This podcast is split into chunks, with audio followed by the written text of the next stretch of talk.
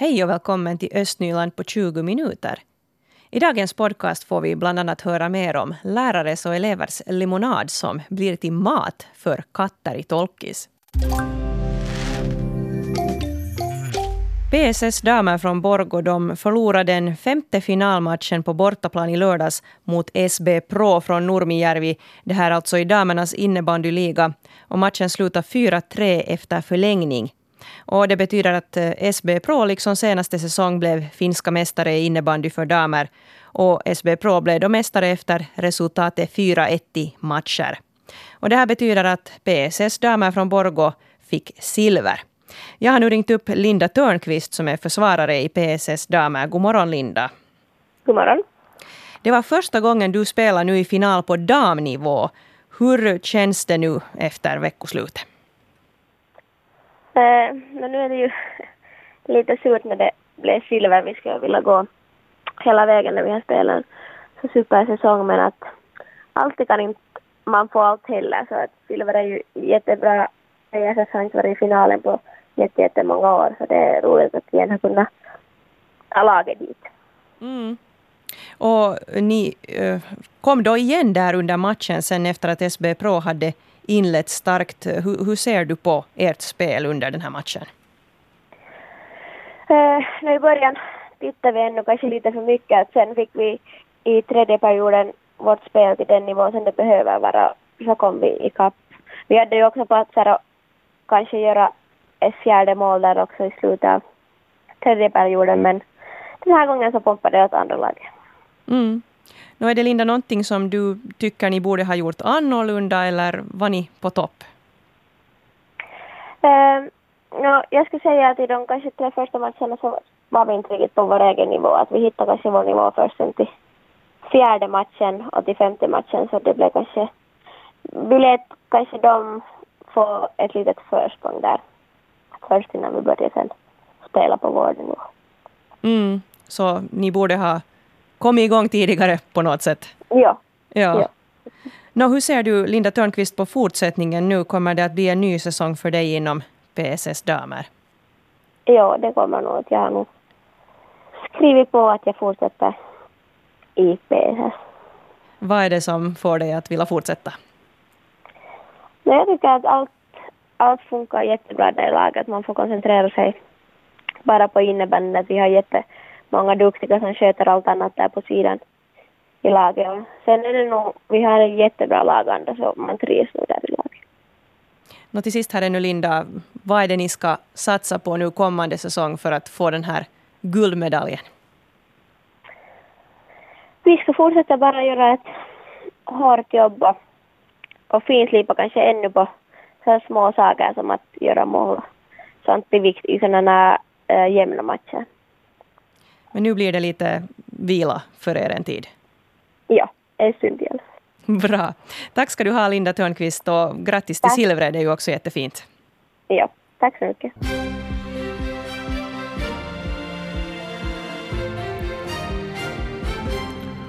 Klockan är halv åtta. Nu nyheterna från regionen Östnyland med Stefan Härus. God morgon. Borgå kunde satsa mera på sina skogar. Det är kontentan i ett upprop som filmaren Petteri Isario och en rad naturorganisationer i Östnyland skickat till beslutsfattarna i Borgå. I uppropet konstaterar undertecknarna att de är djupt oroliga för skogarna och miljön i Borgå. Ett av undertecknarnas konkreta förslag är att öka och att helt upphöra med skogsavverkning i stadens skogar. Enligt undertecknarna är endast en halv procent av de skogar som Borgå stad äger skyddade. Lappträsk kommun säljer karaktärshuset Kökula gård samt ett mindre bostadshus och ett outbrutet område på området Kökula gård till två privatpersoner. Fastigheten har använts av Lappträsk kommun som kontorsutrymme men stått tom sedan 2017 på grund av dålig inneluft. Sjökulla har varit till salu via den offentliga nedsidan hotakaupat.com. Auktionen avslutades redan i medel av januari. Det vinnande budet för Sjökulla gård är 201 000 euro. Kommunfullmäktige i Lappträsk ska ta ställning till affären vid sitt möte på torsdag. Avfallsbolaget Rosk'n'Rolls två avfallsbilar för farligt avfall respektive metallskrot börjar sin runda i Östnyland idag.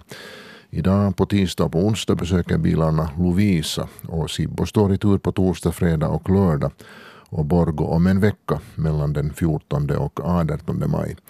Bilen för farligt avfall samlar in bland annat olja, bilbatterier, målning och olika bekämpningsmedel. Bilen för metallskrot samlar in till exempel gamla cyklar och bastuugnar. Mera exakta platser och tidpunkter för var bilarna stannar finns i den broschyr som avfallsbolaget delat ut till alla hushåll i Östnyland samt på bolagets webbplats. Så en sportnotis. Fotboll och division 3. FC Futura från Borgo vann sin första bortamatch för säsongen då laget vann över Hertoniemen Toverit från Helsingfors. Matchen slutade 5-1 till Futura. Sin följande match spelar Futura på fredag, då på hemmaplan i Borgo. Ni kommer ju säkert ihåg att eh, och Point College här i Östnyland gick samman och bildade ett nytt bolag, Kareria. Och den här yrkesskolan Kareria den håller ju till där på Västra Åstranden i Näsö, där invid Haga Helia och den här stora matbutiken. Och visste ni det att den lemonad som yrkesskolan Karerias elever dricker under skoldagen blir till mat för katterna på Tolkis katthus i Borgo. Hur hänger det här nu riktigt ihop? Ja, det tog vår reporter Mira Bäck reda på. Annika Lindfors, du är eh, lärare här vid Kareria i, i Borgo och tidigare då också där vid, vid Point College. Eh, du har satt igång en egen välgörenhetsinsamling här tillsammans med andra lärare och, och elever. Eh, berätta lite, vad är det som ni gör? Vi samlar in tomflaskor och burkar som jag för att panta och så betalar vi in pengarna åt katthuset i Borgo. Att eleverna går till S-market och köper dricka, hämtar hit dem, tömmer dem och jag för dem tomma tillbaka så att vi har en sån här sluten cirkel så att säga. Jag började med det för en fyra, fem år sedan kanske. Då var det bara lite som jag plockade för mig själv. Men sen så fick jag en sån här större korg som vi samlade i och nu har vi egna roskisar här och som alla ser att vart pengarna går. Att, att eleven har ju ibland frågat har du så dålig lön att du måste göra det här så jag sagt nej, jag betalar faktiskt pengarna åt katthuset. no, hur har, har lärare och elever så här annars ställt sig till det här? Är alla med? Jo, jag har nog upplevt att alla tycker att det är bra att man gör något gott. Att det, naturligtvis finns det andra välgörenhetsändamål men att vi är alla djurvänner här Oliver Eklund, du går här på Kareria och, och du brukar också vara med i den här Eh, burkinsamlingen har jag hört. Hur, hur känns det? No, nu är det ju en, hur ska jag säga, nu är det ju en bra sak att de inte får roskisarna de där panterna för det är ju ännu pengar och när alla nästan dricker hit någonting och så det är ju en flaska 20 cent så det är ju inte mycket sådär i litet sätt men sen i stort sett så är det ju ganska mycket att 10 flaskor är 2 euro så 100 flaskor 20 euro så det är det är ju nog bra på det sättet. Är dina klasskompisar också ivriga på att donera till, till katthuset? No, inte vet jag nu ivriga men nu sätter vi nästan alla i det där pantlådan. Äh, vi har sån här pantroskis som alla sätter i så att inte kastar någon i roskis. Sådär att... Är du själv djurvän? Ja, nu är jag ju det. Jag har ju nog själv en katt också. Vad heter din katt? Smirre. Känns ju nog bra att hjälpa andra katter. Annika Lindfors, varför just katter? För att äh, är det 20 000 katter som lämnas varje år som blir, folk tar sommarkatter, de lämnar dem vind för våg, de klarar inte sig utomhus på vintern och de behöver skydd. Att senast förra hösten så hade jag en på min gård och då på landet brukar det inte finnas sådana här katter. Han kom dit och han åt, han var hungrig, han åt torrt bröd och så började jag mata honom och jag märkte att han tvinnade där i mina knutar hela tiden och sen i oktober tog jag in honom och han har inte velat fara ut efter dess. Och han är, liksom, han är jätteskygg, kommer det främmande så försvinner han, han far och gömmer sig men annars så, så är liksom, är han nog hemskt vänlig och tycker om till kälas.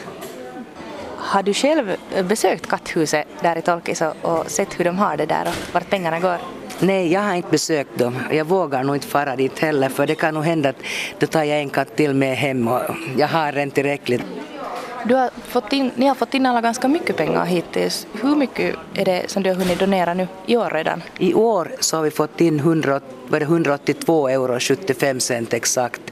Eller något i den här stilen. Men 180 euro då är det fyra månader. Det är ganska bra. Det är nog ganska bra det.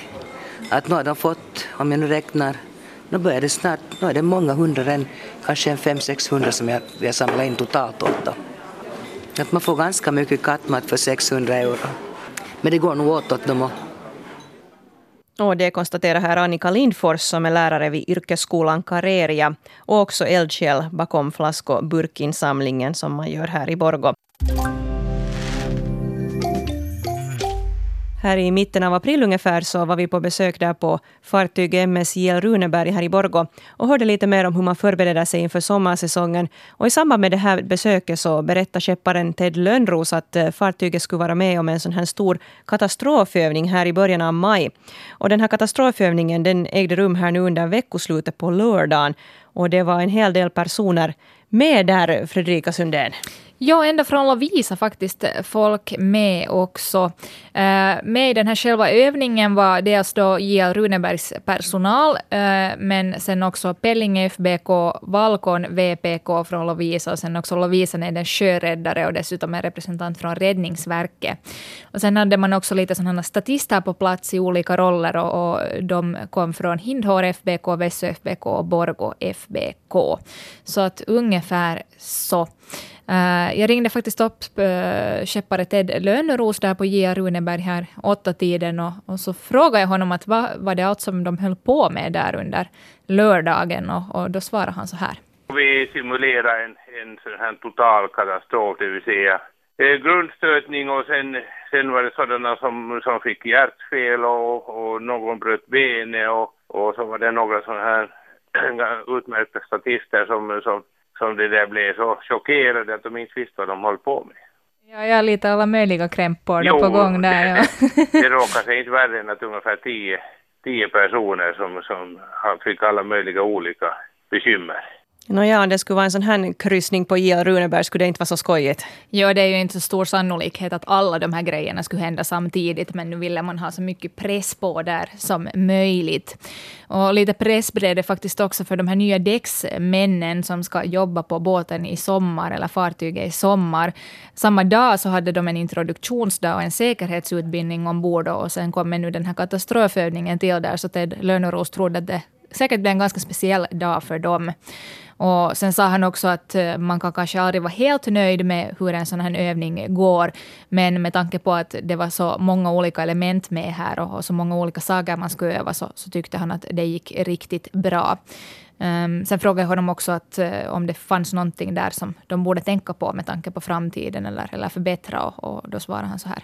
No, det som, som vi sen när vi, när vi gick igenom efteråt vad som har hänt och vad som kunde ha hänt så, så det här alla, alla alla, alla säger att information, det är det som är det bristfälliga. För att det där, räddaren kommer ju alltid, de kommer ju aldrig exakt samtidigt. Och man får ju inte tag på deras gruppledare heller. Man kan ju inte börja med en konferens, utan, utan det blir precis han efter.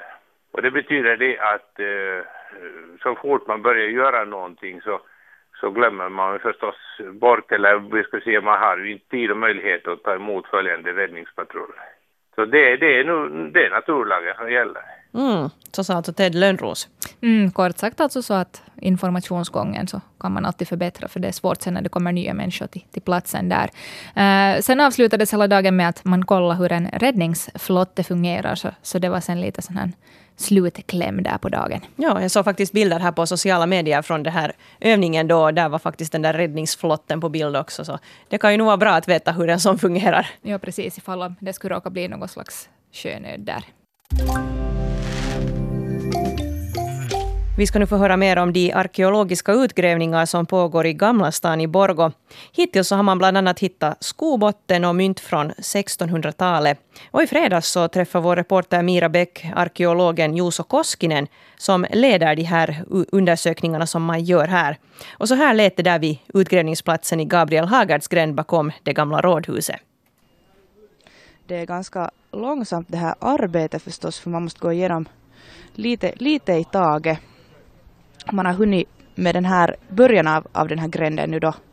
Och enligt Juuso Koskinen så kan det här då vara eh, att här har funnits ett hus eftersom man då ser sådana här träkonstruktioner här. Och, och här syns också lite någonting som kan vara ett golv eller kanske en gata, sån här lite sten där. Eller tegelsten. Hittills har man hittat flera olika arkeologiska fynd. Eh, mitä tähän asti on löydetty, vad man hittat? No tähän asti on löytynyt äh, 1600-1800-luvun löytöjä, esinelöytöjä ja, tota, ja sitten nämä rakenteet on niin kuin se, se tota, semmoinen niin kuin, ikään kuin mielenkiintoisempi vielä löytö, mikä, mikä nyt on tullut, tullut esille. Så hittills har man alltså hittat de här, det här som nu verkar vara grunden av, av ett hus som man tror att det kan vara från eh, 1700-talet men, men det vet man bättre sedan senare när man kommer och, och undersöka och ser på gamla kartor. Och, och så här och så har man annars hittat föremål från eh, mellan 1600 och 1800-talet till exempel några gamla mynt från 1666 och olika leder och, och metallföremål. Vad kan de här fynden som man har hittat berätta om, om Borgo och livet som här har varit förr? No tota, arkeologinen aineisto, niin kertoo yleensä semmoista niin kuin arjen kertomusta enemmän kuin äh, historialliset lähteet, niin niissähän yleensä niin kuin, äh, historiallisissa lähteissä yleensä tietoa on sitten niin kuin isoista historian tapahtumista ja äh, on niin kuin vaikka verotietoja ja muuta vastaavaa, mutta se niin kuin arjen, arjen esineistö näkyy paljon paremmin tota, arkeologisessa aineistossa. De här utgrävningarna är så i början att det är svårt att säga något väldigt specifikt men, men så överlag så kan man säga att sådana här arkeologiska fynd berättar mer om hur, hur vanligt folk har levt förr, hurdana skor de har haft på sig och hurdana hus de har bott i och, och kanske lite vad de har gjort och hurdana föremål de har använt medan sedan sådana här eh, dokument och, och mera officiella papper berättar mer om hur högre kuckon har, har haft det. Och, och, här i Borgå så kan man säga att folk har, har levt ett lite rikare liv än, än mera ute på, på landsbygden. Det att man överhuvudtaget hittar något här i den här gränden så är för att, att Borgå stad börjar med gatuarbete. Och efter att de här arkeologiska utgrävningarna är färdiga så fortsätter gatuarbetet här och, och efter det så fortsätter man med sådana här grundförbättringsarbeten också på andra ställen i Gamla stan. Främst det här runt, runt rådhuset som finns här bredvid gränden och sedan fortsätter Rådhustorget hit, hit framåt. Då ska man förstås fortsätta de här gatuarbetarna ditåt, så vi får se vad, vad de ännu hittar här i, i gamla Borgå. Ja, det kan komma fram vad som helst för spännande. Vi hörde Mira Bäck, vår reporter. Hon hade träffat arkeologen Juuso Koskinen. Och på vår webbplats på svenska.yle.fi östnyland, där har vi också en video från den här utgrävningsplatsen. Så gå in och titta på den så får du se hur det såg ut där i Gamla stan i Borgo. I den här webbtexten finns också mer info om de här arkeologiska utgrävningarna. Det går bra för drömmarnas Borgo, vad kan man konstatera. För Borgo är igen ett av finländarnas favoritresmål i hemlandet. Det här skriver Borgo stad idag, Fredrika. Mm, det är alltså Taloustutkimus som har gjort en sån här enkätundersökning eh, som är återkommande.